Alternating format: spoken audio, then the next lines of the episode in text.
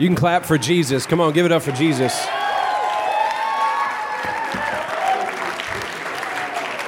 All right. Hey, thank you guys for having me back. I've enjoyed being here. I, I love lecturing and uh, getting to be in class with you, but I really love preaching God's word. So, since you brought a paper Bible to chapel, turn with me to the book of Revelation, chapter 3. We're going, we going hard today. How many of you say, I'm ready for a word? Okay, for all of you that aren't ready, just go on, pack it up, roll out if you need to. I came to preach today. Like I, I feel like this is a word that's going to change our school uh, forever if the Lord, if you'll let the Lord have His way. Y'all ready for that? How about the rest of you? Yeah, man, I'm telling you, as a pastor, this is one of the hardest things to ask for response and get 20% feedback. You know what I'm saying? Like, it's like an 8 o'clock crowd on a Sunday. Good morning, everybody. No one talks to you. You guys ready for the word? Yeah. All right. Well, hey, Thanks for being here again. My name's Mike. I get to serve as lead pastor of Life Point Church. That's God's assignment on my life. I'm in Clarksville, Tennessee. I'm so honored to be the pastor there 11 years. I didn't grow up in church. I didn't grow up in the AG. I met an AG girl in college who was in Jeff Grinnell's youth group. And she said, I'm not going to date you because um, I don't want to waste a date, uh, first date on you. I'm going to pray. And so she had never dated anyone but me, but she introduced me to the AG and to Chi Alpha and, uh, and ministry uh, followed after that. But I'm really excited today. Uh, first of all, thanks, Dr. Hagan, Jeff Grinnell, Dr. Graham, Dr. Hager for the hospitality here. You guys have been awesome. Thank you so much. But I have my oldest daughter, Lucy, with me today. First college visit ever. Very excited to bring her. My daughter is amazing. I'm so proud. We have four girls. I think I told you that last time I was here. And so uh, I know life with girls. I'm always pulling long hairs off of some article of clothing in our house. So, man, girls, y'all shed more than any animal I know. I don't understand where that comes from. First time I was here to preach, I preached uh, last spring out of Revelation chapter 2 when Jesus said, I see your works, you're doing great things, but this is what I have against you. You don't love me anymore. You love the work you do for me, you just don't love me and he called the church back to repentance, to do the basics. He said, Return to your first love, do the things you did at first, and return to Jesus. I love the theme that occurs in Jesus' letters to the seven churches in the book of Revelation. I love how he calls them back to a place of devotion. I, I, love that over and over again, Jesus calls the church to stay all in. How many of you know it's easy to drift into bland? It's easy to drift into lukewarm. You know how you become lukewarm? Do nothing and just wait and you will naturally gravitate back to blah. Jesus consistently calling the church back to going all in. And that's where we're going to land again today, but this time in Revelation 3, a familiar text to all of us, but I'm afraid it's a text that's been misrepresented and mishandled for a long time, at least as I've been a person listening to sermons. Revelation 3, uh, this is the last of the seven letters. Jesus says in verse 14, Now to the angel of the church in Laodicea. So he's writing to the, the angels of the churches or the leaders of the churches. And he's writing all seven of these letters, and he starts with the leadership, and he brings it to leadership. If you ever want to be in church leadership, let me tell you something God's going to deal with you first. If you can't handle God dealing with you before God lets you deal with others, you better not go into church leadership because he's going to bring it to you first. To the angel of the church at Laodicea, write these the words of the Amen, the faithful and true witness, the beginning of God's creation. He's writing, these are the words of Jesus. And he starts with some really strong language.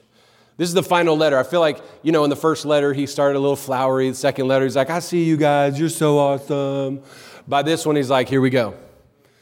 He starts strong by telling them, be useful to God, be useful to the Lord. And he says this in verse 15 I know your works. How many of you thankful God sees everything you do? God's never unaware of the things you're putting your hand to, He's never unaware of what you're doing. In the, in the earlier letters, he kind of expands. You're doing this, you're holding leaders accountable, you're caring for the widow and the poor. Now he just jumps. I know what you do, and you're neither hot nor cold. I would that you would be either hot or cold. I love how he starts this. He starts by affirming that I see you, I'm watching you, I'm paying attention to you. You are never doing ministry isolated from the eyes of God. This is his ministry. Ministry actually is not something you do, it's about you partnering with God. Ministry is about getting on board with what God's already doing in the earth. And the Lord is excited that we want to be involved in doing the work of ministry because it's what God's doing. How many of you know God is always on mission to reach people far from God and to develop people who are found by God? Amen? So he says, I see what you're doing. I know your works. He starts all of his letters this way. And it's letting them know, like, God is paying attention. You're not doing anything without His attention. And listen, that also means you're never doing anything in secret. He watches us. He cares about what's going on. He sees it. You may not see the rewards. You may not see the impact, but I'm telling you, God sees it. I love that we serve a God who is a very real and present God. He's aware. Man, that's encouraging. He knows your wins, He knows your defeats, He knows your challenges, your victories. And then let me just add a layer to that for those of you that are maybe you're not in a place of ministry yet, like officially, but you are because you're a Christian. Let me just remind you, He also knows everything happening in your personal life too. God knows because you're His follower that you belong to Him. He cares about you. He knows all that's happening in you and through you and with you. He knows your struggles, your pains, your secrets. He knows your victories. He knows who you're praying for. He actually is watching them too. He knows your hopes and dreams, your aspirations. He knows who you love. He knows who you lust after. He knows who hurt you. He knows when you honor him and he sees when you dishonor him. Man, we have a good God. He, he knows you because he loves you. Can I hear an amen? If, if, if that's not a great start for the heart of God to go, man, I know everything about you. You know, that tells me I got nothing to hide. You ever start a sentence with, Can I be honest with you? I feel like sometimes we approach the Lord like that. Okay, Lord, can I just be honest for just a second? And God's like, I know everything about you. By the way, whenever anyone starts with me saying, Can I be honest with you? I go, Have you not been already? you know, anyway, that's just a fun little, fun little dig there. But then he takes his quick turn.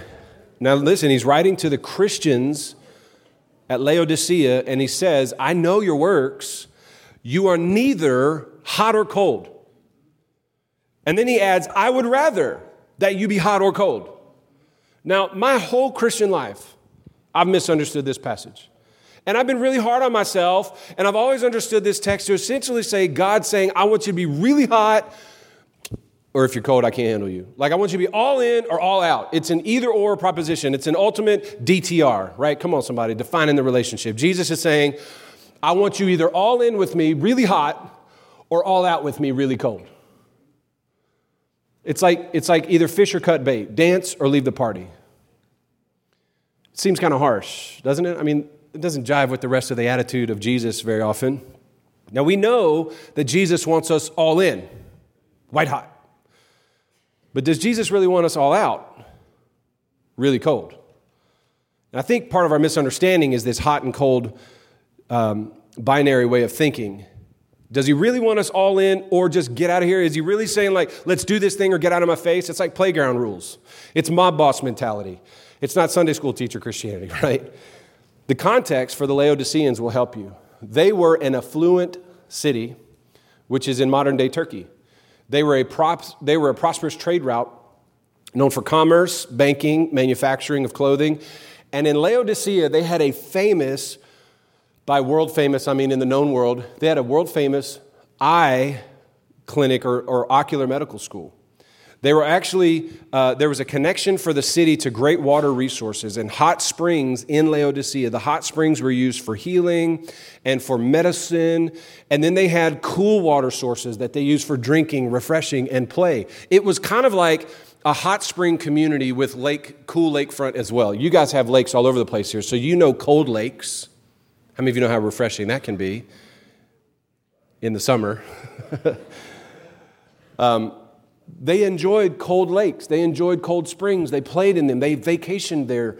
They also had hot springs, which they used for medicinal purposes, and they used them as spas and retreats and places for, for healing and help. And so for Laodicea, they were wealthy, they had all their material needs met, they were leaders in world markets. And regarding these waters, they knew that hot water was useful for bringing care, healing, and treatment. They also knew that cold water was useful for drinking, relaxing, refreshing, swimming, and play and retreats. Neither hot nor cold were good, they were useful. One wasn't better than the other, they were simply useful. So it wasn't about being really hot versus really cold. It was saying, I want you to be really useful or really useful. I want you to be really passionate or really soothing. I want you to be really gifted and really faithful or or on, on one side of the spectrum or the other. What a lot of times we do is we go, well, if I'm not a big personality, if I'm not a big, sanguine, gregarious, outgoing uh, eight on the Enneagram, if I'm not that kind of personality, how can I be used for God? Let me tell you something. My wife is nothing like me. I'm six six, she's five three. I'm really funny, she's really serious. I'm the life of the party, she plans the party. I walk into a room and I set it on fire. She comes in a room, she calms it all down. I'm hot, she's cold. She's hot. Let's not discre- you know, let's just be real clear. let's, let's just be clear about that right now. You know what I'm saying? The personality differences between us could not be more different. I'm the ultimate extrovert, she's the introvert. I'm going to read the Bible and proclaim it, she's going to spend a lot of time in prayer and worship. Both are useful. Both are useful to the kingdom of God. Both have their place. What we've given into is this personality juggling. And we go, if I'm not the all hot, all the time personality, anytime you enter the room, if I'm not that, I must be cold. No, no, no. We need cold people. We need soothing, chill, cool people. Every listen, you light of, you you hot personalities. You guys walk into the room and you set it on fire, and you're the life of the party. Everyone loves when you come around, and then everyone's healed from you coming around from them cool, chill people. You're the one. You're, the cool people are the one. You see all of us frazzled by big extroverts walking down the hall, going, "Oh, you know." It's like, what happened to you? I was hanging out with Jeff Grinnell for the last 30 minutes. That's what happened to me. Come in here, brother. Let me calm you down. Anybody know what I'm talking about? This is, listen, this gives room for you to be who God made you to be.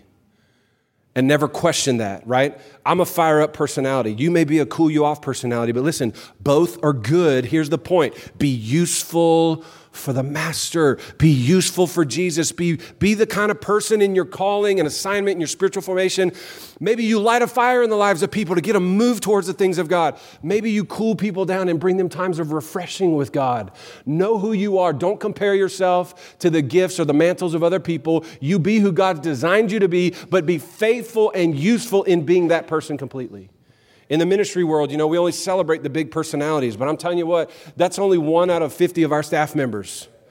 It's all the other staff are behind the scenes and administrative and not doing what I do. They, I couldn't do this without having them. And you be as cool and refreshing as God has gifted you to be. Don't ever look down on not having a gregarious personality. And don't ever look down on those who do, because those people need to be cooled down too sometimes. Hey, bro, you've been going hard for three days. You need to shut up and rest. You know what I'm saying? Like you just need a need a little fallout in their life. Just blow them over. So I've misunderstood that text forever. If I'm not all hot for the things of God, if I'm not charging hell with a water pistol, if I'm not, you know, reaching every single person that I've ever met and come in contact with, with that super gregarious personality, man, I must be cold. And God doesn't have a place for me. That's not the way to see that verse. To see the verse here he's just saying, like, don't even pay attention to how what's your degree of hot or cold. Just be useful. I want you to be useful. I want you to be refreshing. I want you to be healing. I want you to be uh, like all hot or all cold, however you are designed. Then he says the warning not to be lukewarm. But, go on, he says, but because you are lukewarm and neither hot nor cold, I'm going to spit you out of my mouth. Even now, we all know that lukewarm water is not nearly as useful as hot or cold. We don't like lukewarm coffee or tea, room temperature grits. Come on, Southerners. We don't wash dishes with lukewarm or brush our teeth with warm water. We, we don't like a lukewarm shower unless it's intentional, and we know how much that's just terrible. The point that Jesus was trying to make is in becoming lukewarm, you're just not useful for me. Now, notice how he starts the letter I see everything you're doing, you're just not useful to me. You might be useful to you. You might be useful to what kingdom you're building. But Jesus is saying, You're not useful to my kingdom. You've drifted into lukewarm. And let me tell you something there's a lot of people that don't mind lukewarm Christianity. There's a lot of people that don't mind, don't step on me kind of encroachment Christianity. There's a lot of people that say, Don't ruffle the feathers, don't upturn the apple cart, don't disrupt the way we do things around here. But if we're going to take ground for the kingdom, God needs people that are useful. I like how your speaker yesterday at your student led chapel said, Do we say we love God? Do we love this city? Are we praying for our city? Useful. You know what's lukewarm? Thinking about praying about our city. I should probably start praying for my city. That's lukewarm. Praying for your city is hot or cold, it's useful. At this point, this is the point that Jesus was trying to make. They weren't being useful to him, they were lukewarm. They were in the middle. They were not hot to make a difference or cold to bring refreshing to others. In fact, warm water, especially warm salt water, was inducing vomiting. That's why Jesus said, I'll, spit, I'll vomit you out of my mouth because that lukewarm nature of what you are will make me gag and throw up. Lukewarm water was always wasted in the first century. Jesus is trying to be very direct to his church, and I believe to us as well. Listen, his desire is that we be faithful to the assignment of our lives, faithful to the kingdom of God, faithful to be useful to him. And if we won't, He'll expel us from his kingdom, if we, or we will expel ourselves. I've watched so many people who, in boredom of Christianity or boredom of ministry, are not getting the white hot experience that they think they're owed. They self eject from the kingdom of God and the kingdom of Christianity because they have drifted into lukewarm. It doesn't take hard work to become lukewarm. Being lukewarm for Jesus is being bloated, having what Dietrich Bonhoeffer calls cheap grace Christianity. Can I tell you, there's no place for that type of Christian in the Christian kingdom. He wants us all in and passionate. Now, you can't just say, well, that's your personality, that's how you are. No, this was Jesus' personality. This is what he required of all of his disciples. In Luke 17, he says to them, if you won't deny everything to come follow me, you can't be my disciples. You have to hate everything second to loving me first. It's an all in appeal or nothing. If you've not read Dietrich Bonhoeffer's book, The Cost of Discipleship, every one of you should own it. Get the page numbers tattooed on your lower back if you need to so you'll remember it. He wrote a powerful tangent about cheap grace Christianity. He says, This is salvation without repentance. You don't just get saved and keep living now sterilizing your sin, you turn from your sin. He said, cheap grace Christianity is baptism into the body without discipleship and discipline from the body. It's wanting to go to heaven but living like hell all throughout the New Testament. It was an all in, cost you everything, never turn back on Jesus type of Christianity. But for us, we have, as the church in this country, grown to become lukewarm. It's honestly one of the strongest things I think Christians need to hear, and one of the things I feel so compelled to talk about as a pastor in the day that we live in today is I want to see a church that reaches lost people who are far from God, no doubt about it. 52% of our church were unchurched or dechurched before coming to Life Point. But second to that, I want to help churches be revitalized and caught on fire again for usefulness to the kingdom of God. What kind of witness are we if we are a lukewarm, bloated, fat, sassy church? We have no power if we're not useful to the kingdom of God. I want so badly to be white hot in my passion for Christ. I want to be useful to God, fired up, consistent, available. I want it to cost me something. But if you don't get the fire stoked in your life, if you don't put more cubes on the ice of your cool personality, it'll eventually temper into lukewarm. It's like drift. It's lazy. It's unfocused. Listen, you never drift to a desired location. Drift is always dangerous. Drift is easy. Drift is no work. That's the condition that we can easily get into if we don't daily stay buffeted before the Lord and disciplined before God. Are y'all hearing what I'm saying? Can I tell you, I think it's happened to some of us. And at the risk of offending you, I want to tell you, Jesus would write this letter again and again and again if it got your attention to get your heart back to Him. I've got some real strong feelings about this, and I desperately want to hear my, you to hear my heart on this. We've grown comfortable in our walk with Jesus in America. We've grown warm in our devotion life, our obedience life, our church life, our passions. We've allowed sin to cause us to become warm. We've allowed cultural convictions to become compromising convictions. We've allowed busyness and distractions and other things to draw us away. Our, our desire for influence, our obsession over other people's highlight reels. We've allowed so many things to lull us away into a life of just warm Christianity. We get really passionate about moments of the kingdom, but we're not super passionate about all of the kingdom. Am I talking to any Christians right now besides my family and my church and who I'm talking to? If I were to be honest, I think if Jesus were to preach this sermon today, it would offend you as much as it probably did the Laodiceans. But you would have to be the one responsible to answer the question Are you hot or cold? Are you useful to the kingdom of God? If you're waiting to graduate to become useful, you're lukewarm. If you're waiting to take one more class to share your faith, you're lukewarm. If you belong to Jesus, the Great Commission belongs to you. And so we are to be on mission at all times to build and advance the kingdom of heaven. It's hard as a pastor to preach every week, receive amens. Here, that was a great word. I needed that. And then know, because of the rhythm of Christianity, that we as the body of Christ do not live at the potential God has for us as His church. Let me just be a pastor for a moment, and you let the Spirit of God speak through you through this for a minute. Some of us aren't living like God has fashioned us to live. Some of us aren't praying like God has invited us to pray. Some of us aren't giving or serving, inviting others, worshiping like God has designed for us. If Jesus were to preach this message today, how would you respond? Would you argue with him? Would you defend your drift? Would you say this? God knows my heart. That is one of the most lazy, ridiculous catch all statements that we say in the church. You know what Jeremiah said about that? Yeah, God knows your heart. The heart is wicked above all things, which is why Jesus came. Because your heart you can't trust. Your heart's jacked up. I don't trust my heart. I don't trust your heart.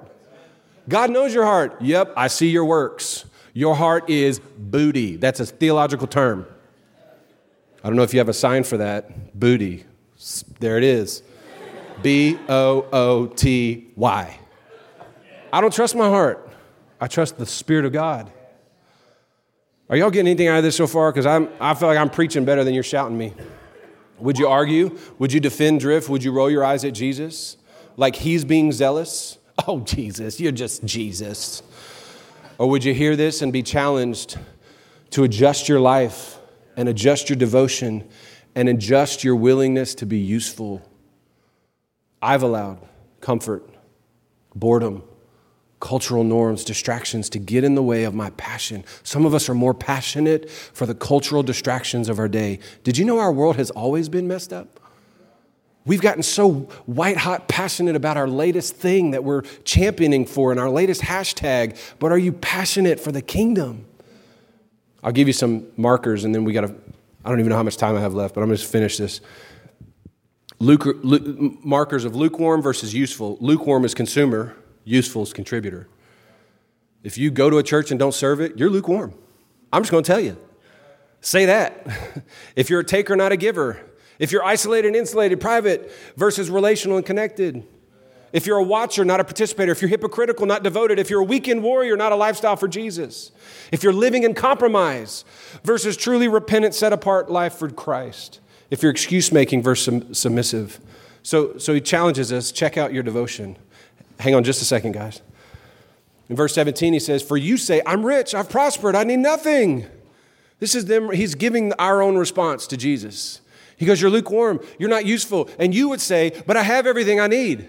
I'm rich and prosperous. Boy, that's the world we live in. And Jesus says, You don't even realize you are wretched, pitiable, poor, blind, and naked.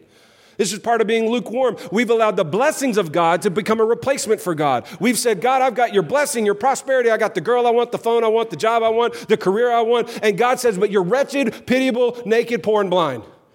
You don't even realize that what I've blessed you with has become a replacement for me. He says, I counsel you Buy gold from me. Don't get your gold from this world. Buy gold refined by my fire so that you may be rich. Put on my garment so that you may clothe yourself and, and the shame of your nakedness may not be seen and salve your and anoint your eyes so that you may see again. Jesus is saying, Come back to me. Let me be your provision. Let me be your source of affirmation and let me be the one who promotes you. Stop trying to be a self promoter. Stop trying to make your own way in this kingdom. He says, You don't even realize all the things that you're blessed with have become my replacement. You're, you're no longer useful to me. Man, if Jesus would say this to the church, this isn't written to the world, this is written to us. I had somebody tell me once, I've done the church thing, I've been there, done that, tried it. It's as if somebody thinks they can outgrow a need for Christ in his church. That's what Christians do when we drift. But I love the, the, the, heart behind Christ, verse 19 and 21. It's a love letter, right? He says, those whom I love. Remember, he starts with, I see you. Now he says, It's because I love you. He's not writing this because he's mad at us. He's writing it because he loves us, because he wants us, because he's so desirous of us. He says, Those who I love, I reprove. I take the time to bring correction and admonishment and training and discipline. Discipline's not about punitive, it's about discipleship. He says, I'm telling you this because it's good for you. I love you so much that I would tell you don't drift into laziness, don't drift into lukewarmness, don't drift into complacency.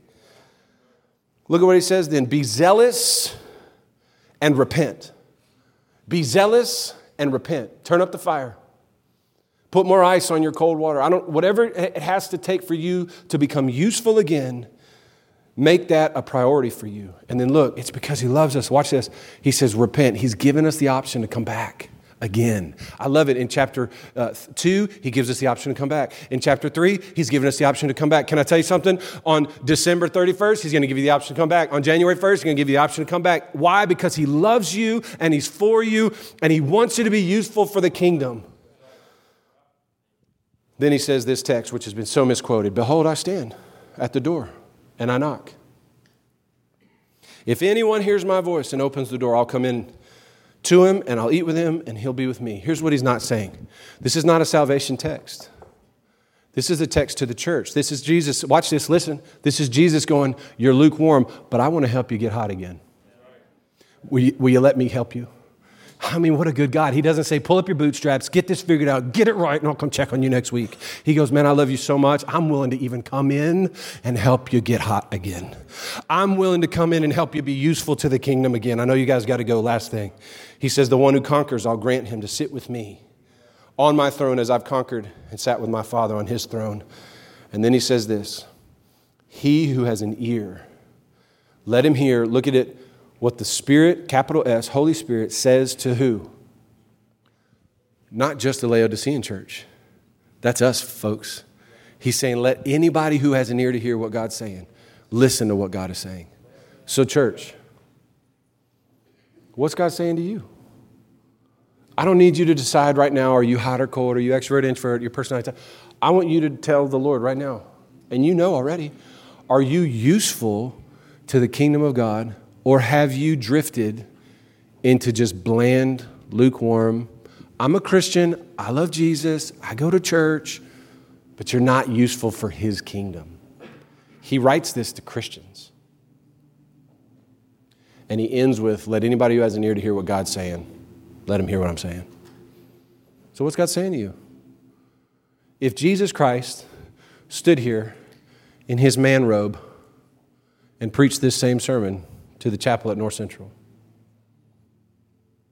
Would you defend yourself? Would you roll your eyes? Oh, you're just a zealot Christian, Jesus. Or would you repent like he invites us to? Say, man, I don't care what I do, I just want to be useful. It doesn't matter what assignment or appointment I have coming my way, it doesn't matter what job I end up in in ministry. I just want to be useful to the kingdom of God. And if you've drifted from that place of usefulness and passion for the things of God, He gives you the out. Repent, come back to me. And if you'll get this right, look what He said you'll sit with me on my throne. Uh, you'll have my authority, you'll have my power. Let he who has an ear to hear what the Spirit says to the churches. Can we stand in the room today? And I just want to lead you in a moment of prayer. I know some of you are leaving for class, and I'm not going to tell you what to do there. But I do want to ask you to respond to this message. Let the Spirit of God speak to your heart. You know your life, and so does God. He starts with, I know everything about you. So, would you let the Spirit speak to your heart today and then respond appropriately? If you want to respond in a time of prayer, I don't actually want to sing right away. I don't want to respond with worship. I want to respond with repentance. Don't tell God how good He is. Tell God how, how much you're sorry. And tell God, how you're going to get this. You, with His help, here I stand at the door knock. I'll come in and help you. Open your life up to let God help you with this. Don't tell Him how great He is. Tell Him how sorry you are. Tell Him how willing you are to give Him all of yourself. Wherever you need to go in the room. If you don't have to leave, don't leave. But let's respond to God right now. Father, in Jesus' name, I thank you for your word. Thank you that it's still alive and active and powerful and sharp, transformative and changing us. And God, we pray in the name of Jesus that you would absolutely bring transformational change to our hearts, our minds, our lives right now. In Jesus' name, we know where we've drifted into lukewarm living, passionless Christianity. We're checking the boxes, we're going in the flow, we're not doing anything necessarily wrong, we're just not doing anything right. God, I pray that you'd fix that right now, that you would bring us to a place of brokenness and repentance. And so, Lord, now I pray that the Spirit of God would take over this room take over this audience. And Lord God, that you would do in us whatever it is that you've called from this message, God. You would break some things off of us. You would bring us to a place of brokenness and repentance. If you want to get out of your seat and just move around this room and find a place with God, come on, let's respond to the Lord right now. Don't sing about him, talk to him. Tell him what you're going to do. Tell him your sorrow. Godly sorrow brings repentance and transformation. Come on, let's spend time with God. If you need to leave, God bless you. It's been an honor to be with you. I'll see you tomorrow. But let's respond to the Lord in this text. And don't leave without responding to the Lord either.